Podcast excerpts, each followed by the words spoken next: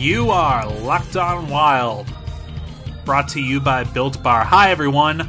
My name is Tony Abbott. I'm the host of Locked On Wild, and Joe is not with me here today, but that is all right. I'm gonna keep you warm throughout this uh, this early week. If you're looking to to hear some wild talk to get through your early week, I'm your guy, and we are going to roll here. Uh, we are going to uh, talk about just uh, just one thing, really. Uh, Kirill Kaprizov. There's a there's more Kaprizov drama happening right now, and that's all fun and good. But uh, it, we're not just going to talk about the uh, the Kaprizov drama. We also are going to uh, talk about Kaprizov further, and just kind of going through like the what ifs surrounding uh. I know that the Locked On uh, Hockey Network, uh, the Locked On NHL Network, excuse me, is going to uh, to be doing what ifs. So here's one that uh, that I've got for you coming up later is uh, is what if Kirill Kaprizov was like here? That would be a nice thought, right? Uh, it does not look like he is going to be here uh, in whatever garbage playoff system that the uh, the NHL decides to put out there over the next few days or, or, weeks or whenever they're doing it. They're they're sure taking their time. I think the draft was supposed to be announced a week ago, and they haven't done that.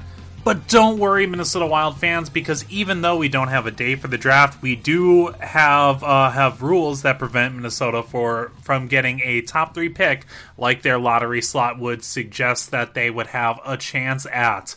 Uh, so that that's good. Crisis averted there, and then uh, and then uh, more good news for you uh, even though you know we don't have a playoff format, we don't know if we're going to be playing regular season games even to try to finish up the season and even things up, or if we're going to have a 16 team playoff, or if we're going to have a 24 team playoff. Nobody knows, but we do have very important rules coming out that Minnesota cannot put Kirill Kaprizov on their playoff roster, which means that uh, that the uh, the counting down to Kaprizov being a free agent, being being out of his KHL contract, uh, that count is basically irrelevant because Minnesota cannot uh, sign him and have him play in the playoffs, which is important for a couple reasons. One, uh, it gives Kirill Kaprizov some incentive to sign. He would have to sign a two year entry level deal where even if he hits all of his performance bonuses, he is capped at less than uh, less than three million, I think. So, uh, being able to come to the NHL now uh, would allow him to burn a year off that contract and you know uh, get one year closer to to being able to negotiate uh, a higher salary, which is absolutely uh, you know, a, a standard thing when it comes to uh, signing, you know, players uh, late in the season. Uh, I, I know Jason Zucker did that. He uh, he jumped to the uh, the NHL out of college after his season was done. They signed him, burned a year off his contract. They did that with Nico Sturm last year. Uh, he signed out of uh, out of college, uh, goes to the NHL, plays in a, I think he played in two games and burns off a year uh, of his contract, and now uh, he is a restricted free agent, which is fine. Um, so that is uh, that is the incentive that it would take for uh, Kirill Kaprizov to uh, to sign right now and and get you know in the organization, get on I guess the program, get uh, get you know uh, some experience in the NHL uh, for you know whatever playoff system, end of regular season uh, scheme they have cooked.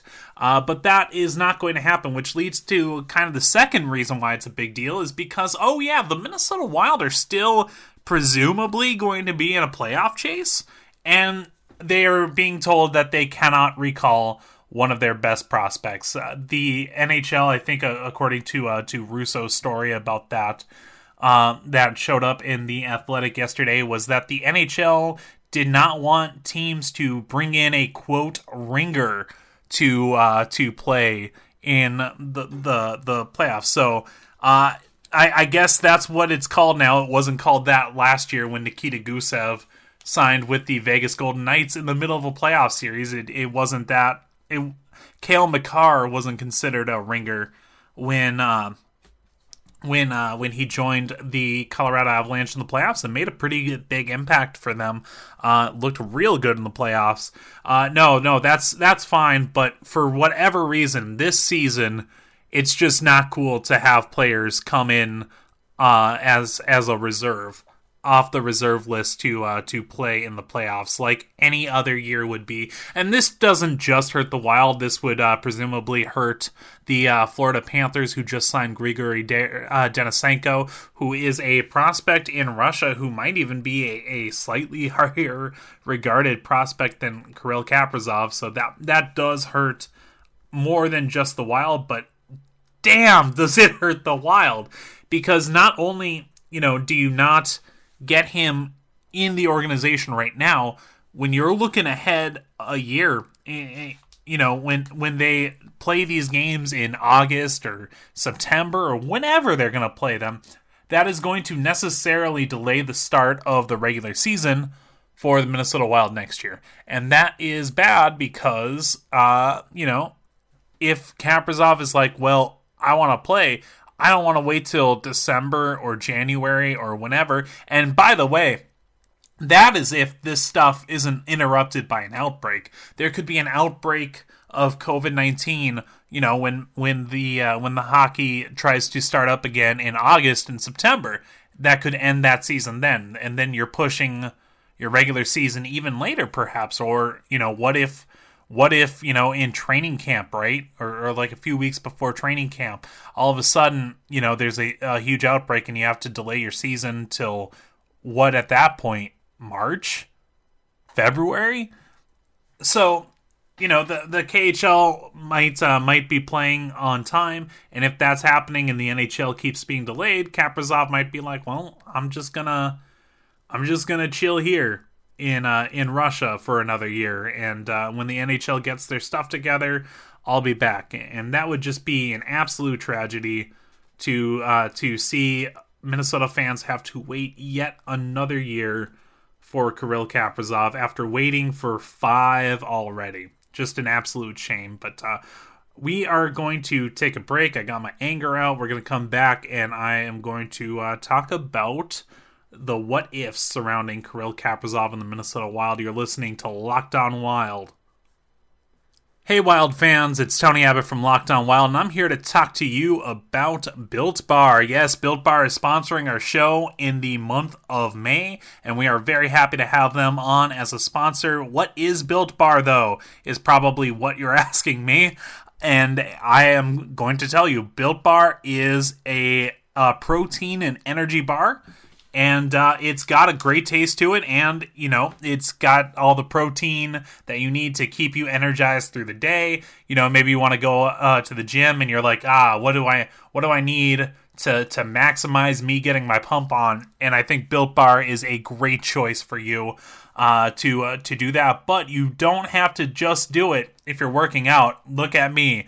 I never work out. Basically that is uh that is uh, that is my curse as a basement dwelling podcaster and writer. But that's fine. You don't need to uh, you don't need to work out to enjoy the benefits of Built Bar. For example, uh, I am at home alone today as my wife is back at work, and I need you know a snack to, to keep me going through my day. Right? What am I going to do? Am I going to raid my wife's chips and then not only feel bad because I ate you know, chips instead of anything substantial, but have to come home and explain to my wife why her chips are all gone. No, we have a solution against this. We have the great tasting double chocolate mousse built bar that I had right before hopping on this podcast. It was really good, and uh, it is. I mean, listen to me. I'm, I'm feeling really energetic. I'm buzzing today, and this is why. So go uh, to builtbar.com and uh, look to place an order of their many delicious varieties. Built Bar. All right, we're back at Locked On Wild. Hi, everyone. I'm Tony Abbott, still here with you, and and make sure you check out my work and, and the work of Joe and the work of uh, of Giles Farrell and Drew Cove at ZoneCoverage.com/slash/wild. We are writing wild articles there every day. In fact, we got two up there today. I wrote about how Kevin Fiala can get even better and and pointing out some room for improvement in his game. So So make sure you you check that out. I know that Giles is going to be giving his take on Kirill Kaprizov tomorrow, so lots of good stuff there. Let's talk about Kirill Kaprizov though. Some what ifs in his career, as you know.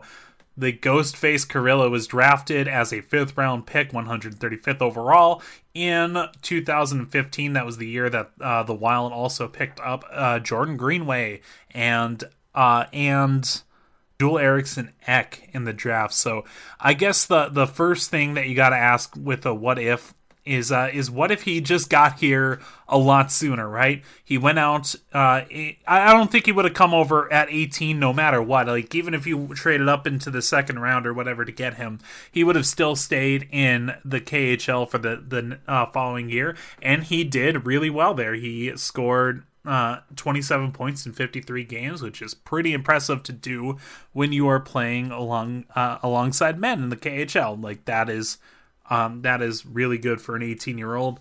So, you know, I, I, think that he would have uh, stayed there then.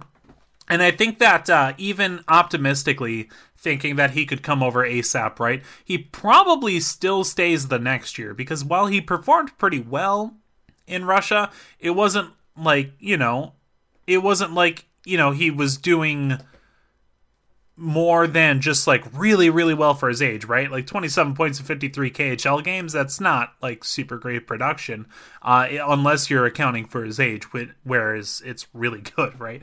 Uh, as a 19 year old Kaprizov played 49 games and scored 20 goals 42 points. That is what we're talking about here.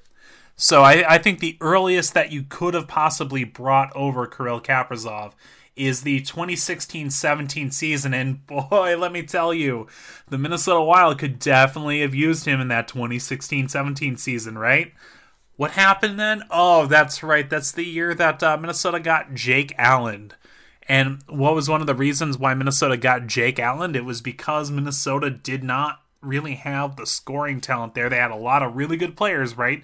They had Eric Staal, they had Jason Zucker, they had uh, you know, Mikael Granlund. They had some really good players there that just could not put the puck in the net at that time. And and some of that, you know, might have been like a little fluky.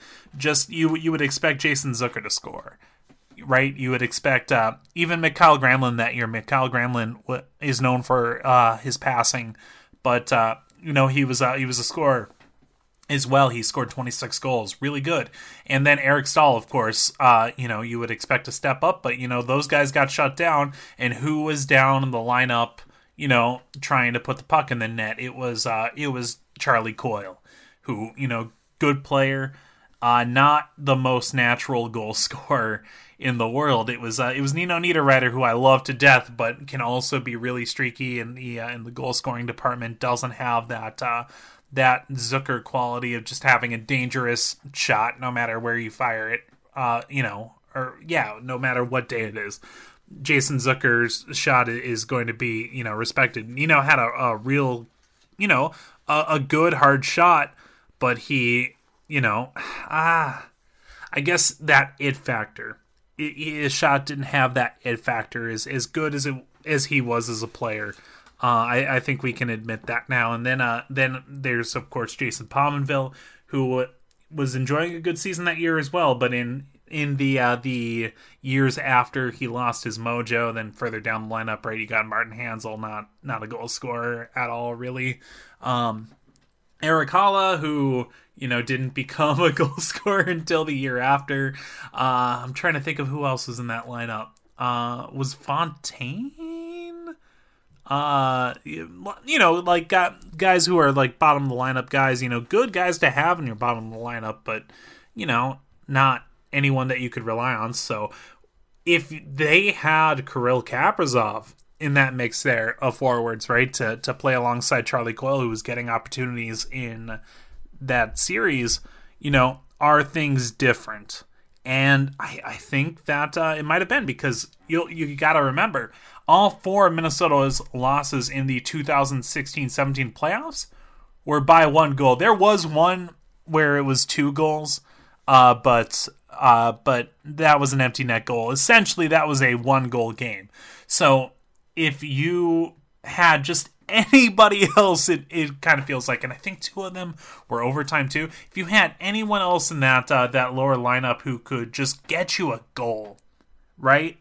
I think that could have made uh, the the difference, right? Maybe Minnesota advances in the playoffs, and they had a really great team that year. If you added, you know, Kirill Kaprizov, I don't care if he's 19 at that age, um, you know, that is going to make your team better. So, you know, could they have knocked off Nashville in the the next round? I I think they would have had a chance. Nashville would have been a tough out.